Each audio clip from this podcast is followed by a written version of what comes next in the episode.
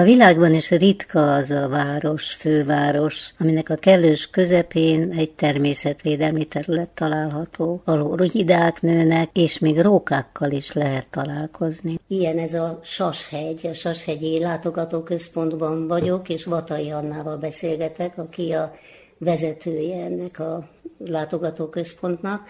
Itt lakom a környéken, elfogott a szégyen, hogy egy pár száz méterre arrébb van egy csodálatos hely, amiről én gyakorlatilag semmit nem tudtam.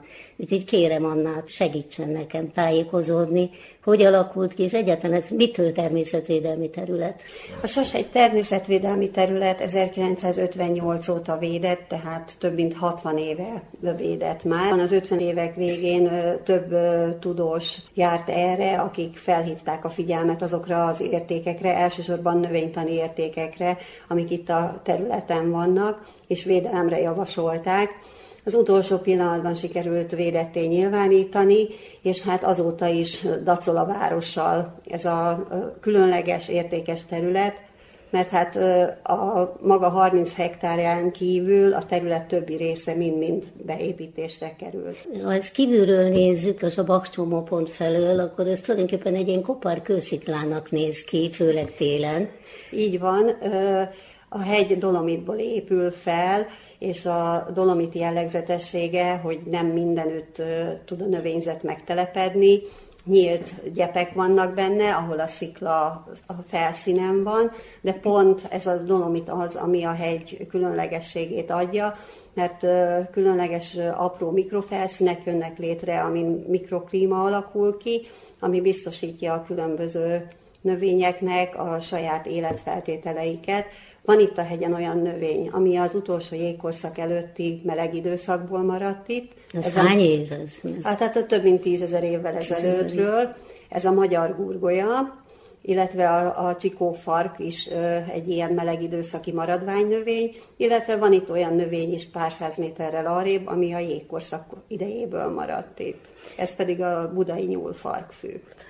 Ez egy nagy egységnek a része, ugye a Duna-Ipoly Nemzeti Park. Dunaipoly Nemzeti Park területe az a Pilisben, a Visegrádi hegységben, a Börzsönyben, illetve a Duna mentén és az Ipoly mentén húzódik. Mi a Dunaipoly Nemzeti Park igazgatósághoz tartozunk, három megyének, Pest megyének, Fejér megyének és Esztergom-Komárom megyének a természetvédelmi területeit felügyeli, illetve kezeli az igazgatóság. Megdöbbenve hallgattam a beszámolót, hogy a Covid az, az nem csak azért volt káros önöknek, hogy, hogy nem tudtak látogatót fogadni, hanem egy nagyon sajnálatos, káros hatása is volt ennek. Mi volt ez? Nagyon sokan a bezártságot próbálták a természetben ellensúlyozni, olyanok is, akik korábban ehhez nem szoktak hozzá, és azt kell, hogy mondjam, hogy nagyon sokan nem tudták, hogy hogyan kell viselkedni a természetben.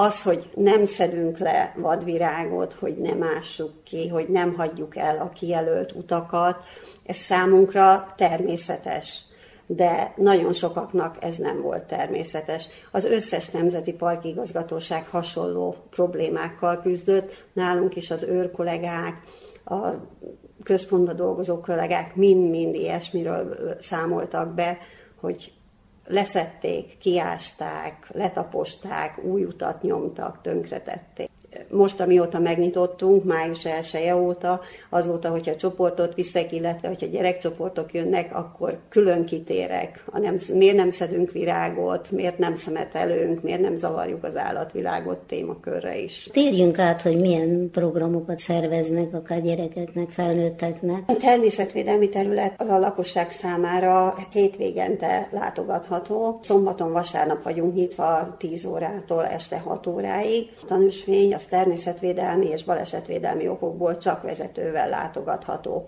11 órától indulnak a vezetések óránként, 3 vagy 4 órakor megy az utolsó túra a látogatók igényétől függően. Hétközben csoportokat fogadunk, szerencsére most a tanév végéig be vagyunk táblázva, és minden napra több csoportunk is van. Szeretettel várjuk a kicsiket és a nagyobbakat is. Hétvégente külön programokat tervezünk. Az elmúlt hétvégén volt az orhideás túránk, amikor a hegylábi erdőbe a Tölgyes Life projekt területre mentünk le, és az éppen virító orhideákat mutattuk meg a látogatóknak. Ez szabadon növő orhidea? Igen, Magyarország területén nagyon sok orhidea faj él. Ezek talajlakó orhideák, nem fákon nőnek. A talajlakó orhideák azok gyökér kapcsolatban élnek gombákkal, és a természetes termőhelyükön fordulnak elő, nem lehet kiásni, nem lehet átültetni őket, mert azt a gombaflórát nem tudjuk biztosítani, mint ami a természetben előfordul.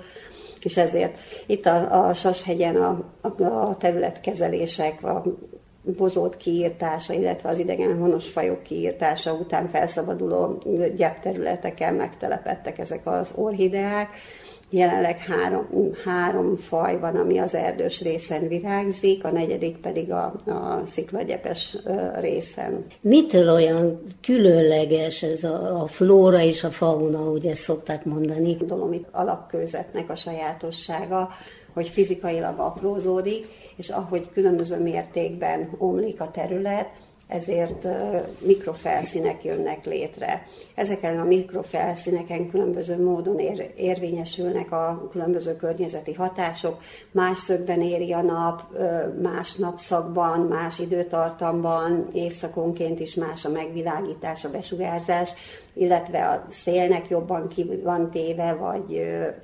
szélvédettebb a terület, csapadék nem nagyon marad meg, mivel nagyon kevés a talaj, nagyon sekély a talaj, illetve a kőzet maga hálósan repedezett szerkezetű, és lefolyik róla a víz. Úgyhogy ezek a különböző hatások a különböző mikrofelszíneken különbözőképpen érvényesülnek, és ezért nagyon-nagyon változatos élővilág jött létre. Én mindig azt szoktam mondani, hogy a terület legnagyobb értéke ez a nagy változatosság, ami most legszebb pompájában van a hegy, és lehet látni, hogy nagyon-nagyon sokféle növény virágzik egyszerre, illetve a vegetációs időszakban, koratavasztól késő őszig is mindig más és más, újabb és újabb növények jelennek meg ugyanaz És élet. mi a helyzet az állatokkal? A terület körbe van kerítve, ezért nagy testű állatunk nincsen. Emlősök közül van néhány róka családunk, azok a környékbeliek, azok, azok szoktak találkozni a rókákkal. Azok kimennek a kerítésen? Ki, ki tudnak menni a kerítésen, igen. Uh-huh. Alatta, fölötte ki tudnak uh-huh. menni. Aztán ö, madaraink vannak, mint egy parkban vagy egy kertben élő madarak, rivófélék, cinegefélék, a Tölgyes Life projekt keretében elég sok odút kihelyeztünk, ezekben az odukban cinegefélék élnek, azok költenek, talán most már az első költés kirepül, és lassan a második költésre készülődnek ezek a, a madarak. Aztán a gerincesek közül még a gyíkokat és a, a siklókat, tehát a hüllőket kell megemlíteni. Hát ez van a, a logójukon is, igen. igen. A címerünkben a pannongyík szerepel. A pannongyíkot Kitajbel Pál természettudósunk innen a Sashegy területéről írta le. Ez egy nagyon apró, kb. 10-11 cm-re megnövő, kis karcsú termetű, barnás, fényes barna színezetű az oldalán, ami fekete sáv húzódik amikor nagyon meleg van, vagy amikor jó idő van, akkor, akkor nem igazán lehet vele találkozni, mert kora reggel és napnyugtakor ö, mozog, akkor aktív, apró rovarokkal, hangyákkal táplálkozik, a, viszont a pannongyíkon kívül van zöldgyíkunk, ami a legnagyobb termetű gyíkfajunk, ugye szép zöld színe van, a hímeknek kék a torka nász időszakban. Ennek tényleg visszanő a farka? Igen, igen, igen. A gyerekkoromban ezzel riogattak Igen, mindig, a gyíkok, hogy... gyíkoknak ugye, amikor vagy elcsípik a farkát, mm. vagy veszélybe van és menekülnie kell, akkor, akkor le tudja választani a farka végét, amiben, ami tovább mozog, mert az ideg benne van, uh-huh. és, és mozog tovább, ami elvonja a, a, támadónak a figyelmét, és ezáltal el tud menekülni, és akkor a farka visszanő. Kifejezetten időseknek való program. Hát a 11. kerülettel mi nagyon jó kapcsolatban vagyunk, és a 11. kerületnek van egy úgynevezett 60 pluszos programja. Az önkor, önkormányzatnál lehet érdeklődni, de lehet, hogy itt egy sashegyi séta lesz. Mert a busztól elég, elég messze van azért, szóval már eleve egy, ez egy túra. Így jönnek, ez, hogyha idősebb látogató jön, vagy hogy telefonba hallom az érdeklődő hangján, hogy, mm. hogy idősebb lehet, akkor mindig el szoktam mondani, hogy a, a tanösvényen azért lépcsők vannak, meg a szikla szélén megy, de a kilátópontra az ugye akadálymentes, oda föl lehet sétálni, akár még mhm. kerekesszékkel is föl lehet menni, illetve hát a, a látogatóközpont felső szintjére, ahol most beszélgetünk, ide is kerekesszékkel is föl lehet. Ez a dunaipoly.hu, ez a Nemzeti Parknak a honlapja, és a bemutató helyeknél találják meg a Sashegyi Látogatóközpontot. Ott vannak az általános információk a nyitvatartásról, illetve a, a programok. is köszönöm, és szeretettel várunk mindenkit itt a Budai Sashegy természetvédelmi területen. A látogatóközpont vezetőjével, Vatai Annával Torda Judit beszélgetett.